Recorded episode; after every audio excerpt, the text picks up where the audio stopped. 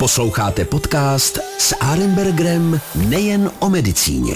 Dobrý den, dámy a pánové. Dnešní podcast, který se stále jmenuje eh, s Arenbergerem nejen o medicíně, tak bude na téma ginekologie a porodnictví. Já jsem moc rád, že moje pozvání přijal eh, pan profesor Zikán, eh, který je šéfem gynekologicko-porodnické kliniky fakultní nemocnice na Bulovce a e, Bulovka je určitým způsobem v této oblasti specifická v tom, že nejen, že mají centrum porodní asistence, což já jsem vždycky říkal, že je to nějaký porodní dům, ale ono to tak prej není, a zároveň eh, pan profesor Zikán je mm, eh, expertem eh, v oblasti péče o ženy s dědičnou dispozicí ke vzniku zhoubných nádorů. A to jsou takové dvě oblasti, o kterých bych si s ním chtěl v dnešních 20 minutách povídat. Pane profesore, moc děkuji, že jste přijal moje pozvání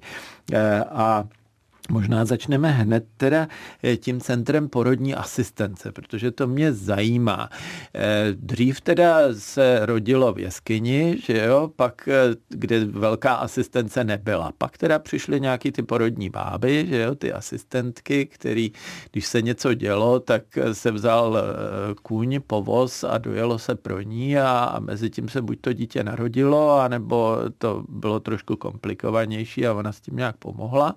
Pak se řeklo, bude systém, že vlastně je to sice fyziologický proces, ale přesto, že ten lékař by k tomu byl dobrý, takže byl u porodu lékař a pak se zase řeklo, sakra, ale to vypadá jako nemoc, tak eh, radši to přenecháme eh, těm porodním asistentkám. Já to samozřejmě vidím laicky, já jsem studoval v době, kdy tam byl hlavní ten lékař, ale to už je přeci jenom 40 let, takže vidím, že byl nějaký vývoj a že už i eh, na klinice máte eh, prostory, eh, kde ten lékař přijde jenom opravdu, když je nezbytně nutně potřeba. Je to tak? Dobrý den, je to tak. Děkuji za pozvání a jsem moc rád, že právě o těch dvou tématech můžeme hovořit. Centrum porodní asistence eh, je někdy trošku těžké vysvětlit jak těhotným a rodícím ženám, tak také odborníkům.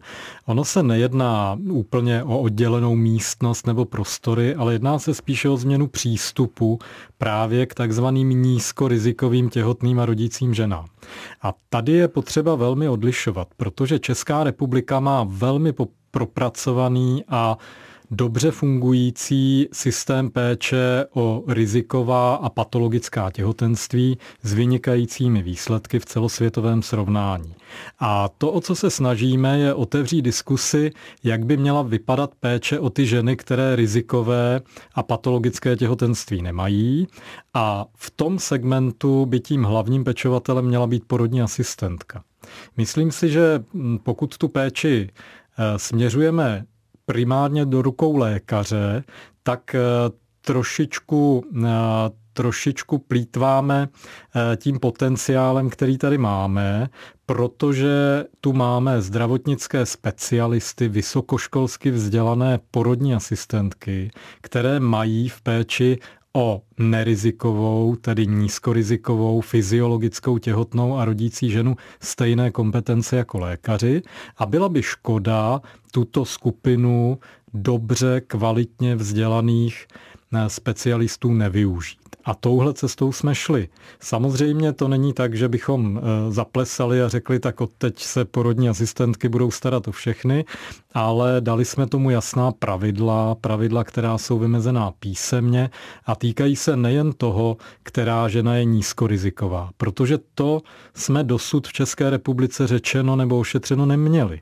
My velmi dobře víme, jak definujeme riziko a patologii, ale jak definujeme tu druhou skupinu, která je většinová a těch nízkorizikových žen, těhotných, rodících je zřejmě až 80%, tak tuto definici jsme dosud postrádali.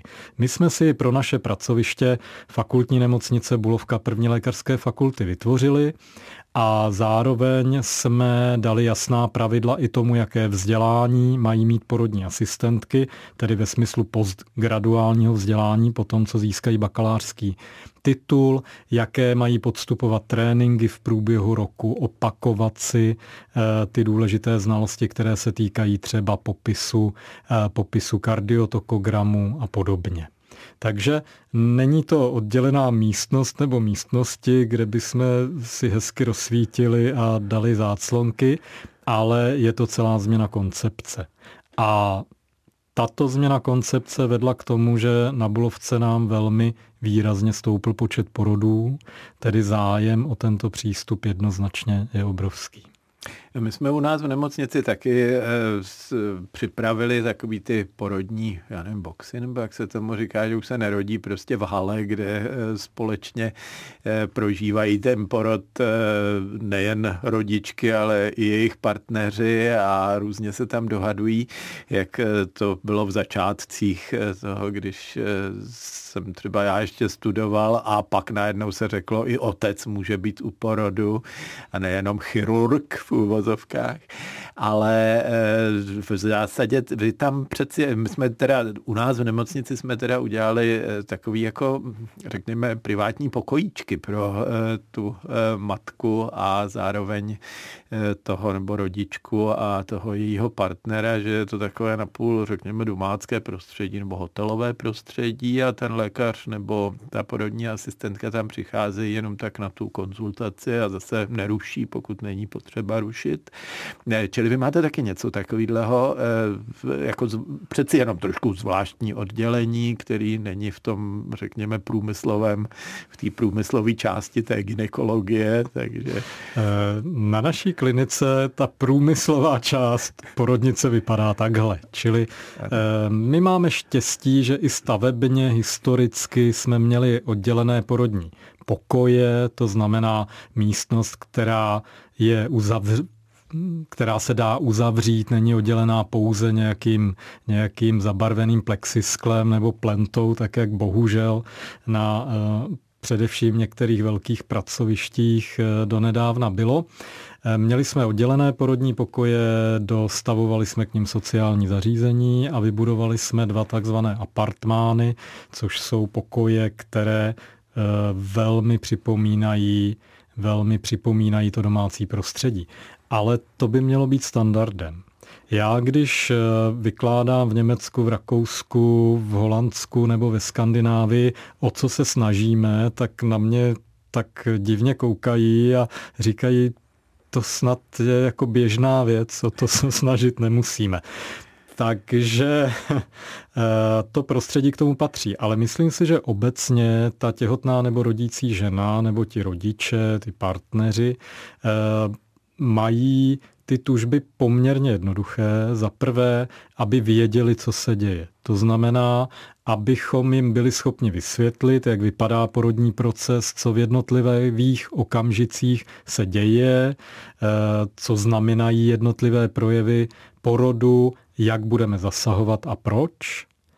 Chtějí, aby se k ním někdo choval slušně, aby respektoval je jako osoby, osobnosti, jejich přání a aby to prostředí bylo nějakým způsobem, řekněme, vyhovující nebo přijatelné. A myslím si, že ta přání jsou velmi jednoduchá a není fakticky těžké jim vyhovět. Ale to vyhovění, přenastavení znamená mentální změnu a ta je vždy mnohem náročnější, než někde vymalovat nebo nasadit nové dveře nebo udělat novou sprchu. Určitě to prostředí tam hraje roli na jedné straně, ale samozřejmě ten přístup je strašně důležitý. Eh, vidím, že eh, vaše pracoviště a vy teda osobně, že jste velmi liberální k tomu, aby ten lékař tam moc nepřekážel, když je to možné.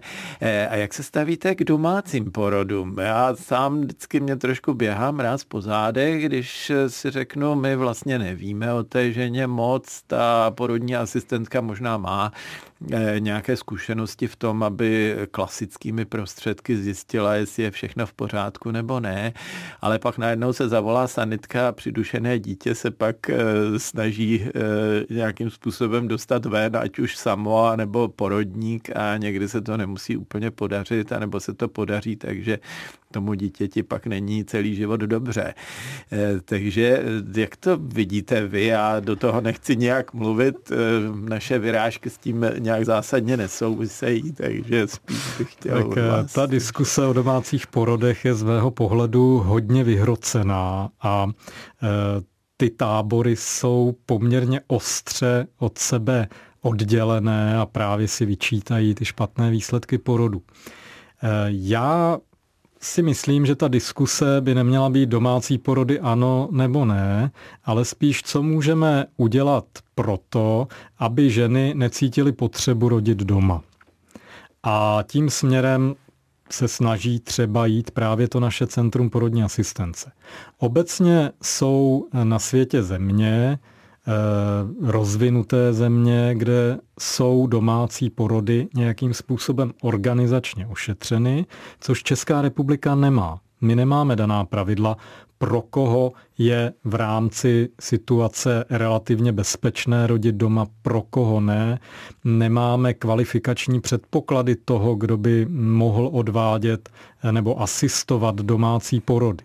V těch zemích, kde to funguje, tak eh, to znamená, že domácí porod řadě rodiče, které by doma rodit chtěli, není doporučován. Právě proto, že nepatří mezi tu mm, opravdu nízkorizikovou skupinu.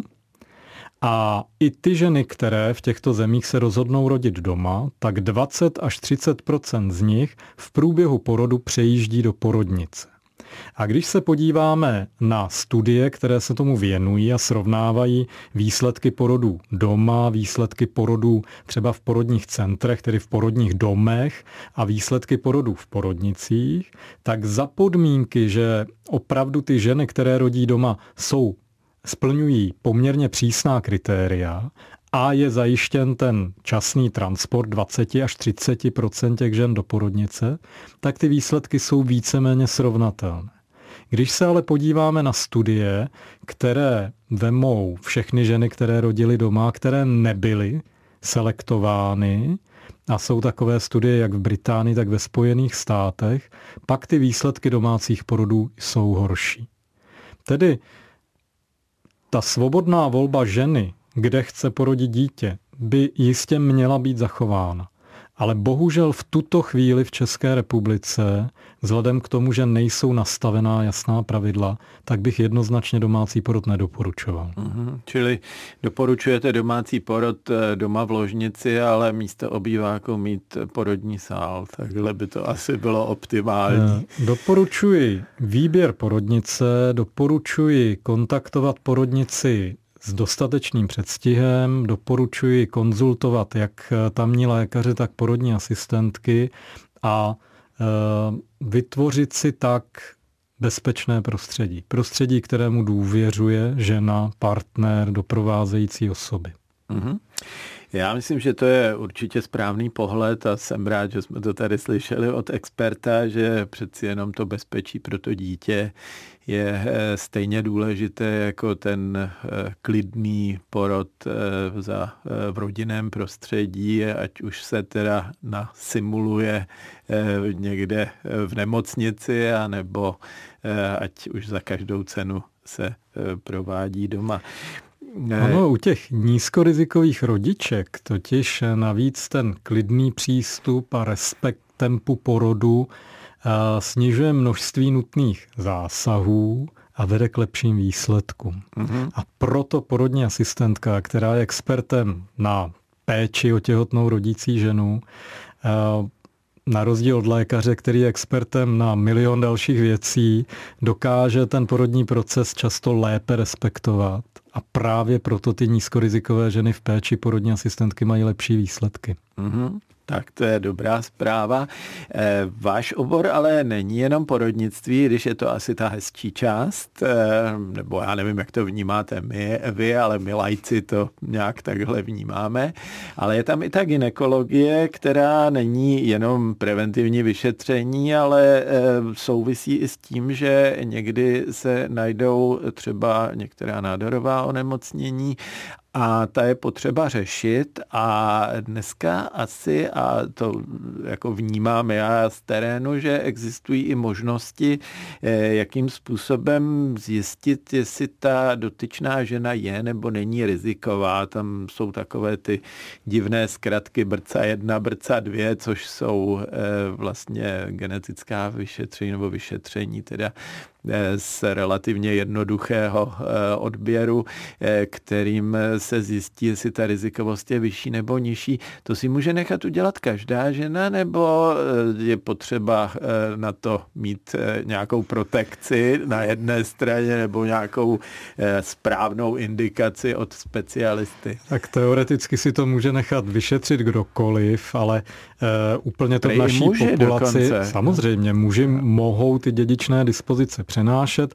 Naprostá většina genetických dispozic ke zhoubným nádorům, neli všechny, jsou takzvaně autozomálně přenosné, tedy nejsou umístěny na pohlavních chromozomech, to znamená, že stejným způsobem je může do další generace předávat jak muž, tak žena, stejně také může zdědit muž jako žena. Tedy to vyšetření teoreticky může podstoupit kdokoliv. V naší populaci to úplně nedává smysl. Například u těch genů BRCA 1, já jsem moc rád, že říkáte BRCA, protože nikdo nevěděl, jak ty geny máme vyslovovat a my jsme v laboratoři eh, docenta Pol Ulreicha, který by je jeden z nestorů toho genetického vyšetřování na dnešním ústavu eh, biochemie, experimentální onkologie první lékařské fakulty, tak razili právě to, tu výslovnost brca, která je taková specificky česká. Tak například mutaci v genu brca 1 nebo 2 má v České republice každý osmistý člověk.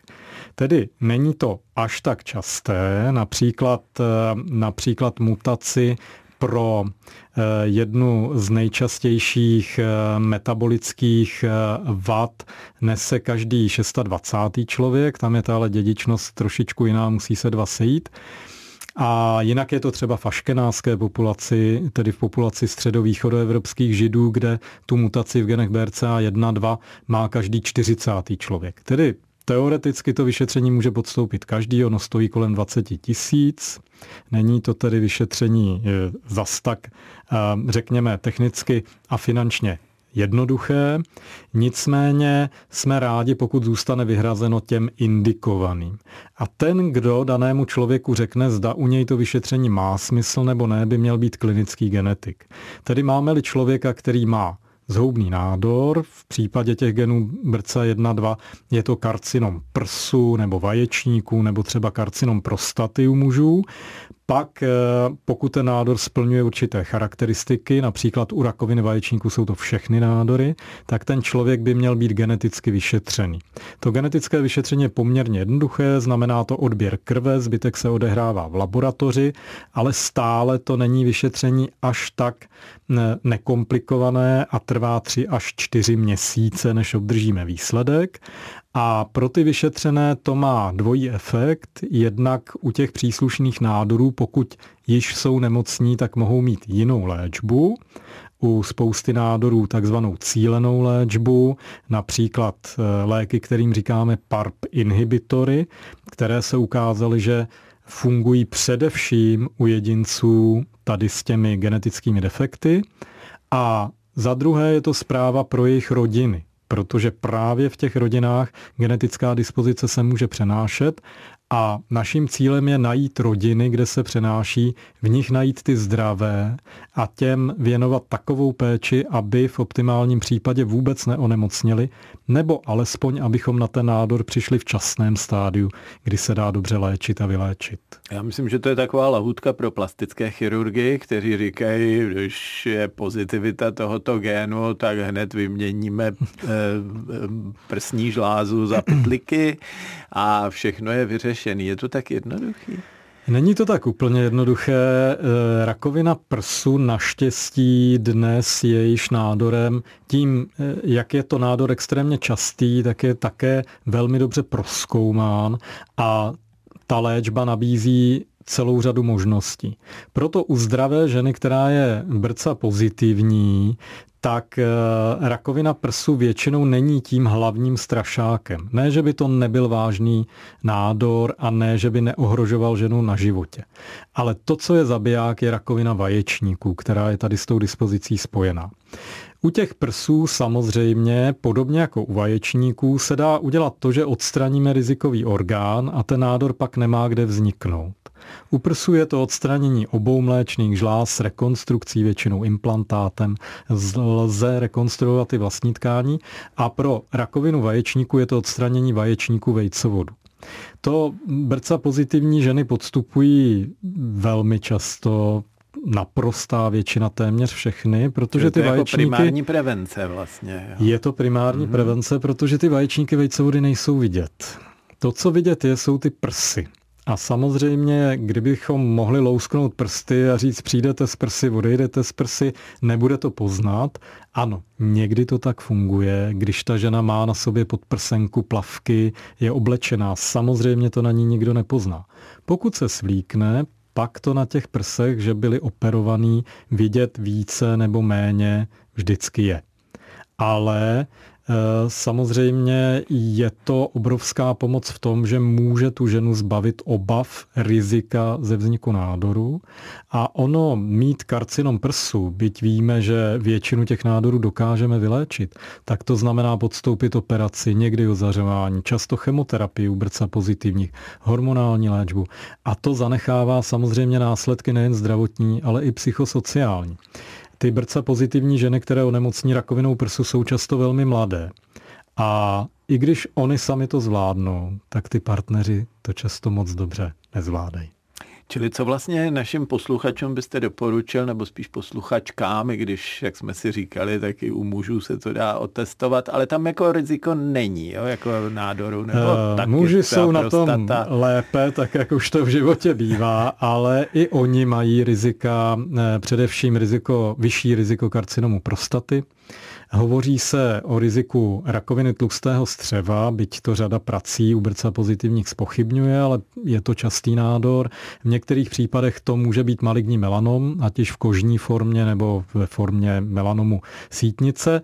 Takže eh, každý v jehož rodině se vyskytly zhoubné nádory, může požádat o genetickou konzultaci a určitě by genetické vyšetření měly podstoupit ženy, které onemocněly rakovinou vaječníků v jakémkoliv věku a ženy, které onemocněly rakovinou prsu do 45. roku věku, pokud onemocněly takzvaným triple negativním karcinomem, pak dokonce do 60. roku věku. Ale mají-li jakékoliv pochyby, ať požádají svého lékaře praktického nebo ginekologa, ať je odešle ke klinickému genetikovi. Já myslím, že tohle je dobrá tečka za naším rozhovorem. Ono to uteklo tak strašně rychle, těch 20 minut, že se budeme muset rozloučit. Zase tady platí, že asi nejdůležitější je prevence, aby nejen postižené eh, pacientky nebo pacienti, ale i jejich potomci eh, se cítili bezpečně a aby se eh, našlo řešení, aby i rakovina nezatěžovala, ale na druhou stranu říkali jsme si i ty krásné věci, jako jsou noví občankové České republiky a k těm se můžeme snadno dostat eh, nejen čápem, ale i na Bulovce, na gynekologické porodnické klinice, eh, odkud eh, je pan profesor Zikán, který je přednostou této kliniky a určitě vám může poskytnout ty nejlepší služby právě ve fakultní nemocnici Bulovka. Pane profesore, děkuji, že jste přijal moje pozvání a myslím, že se nevidíme naposledy. Hezky jsme si popovídali a můžeme to někdy zase zopáknout. Moc děkuji. Já děkuji den. za pozvání. Krásný den. S Arembergrem nejen o medicíně.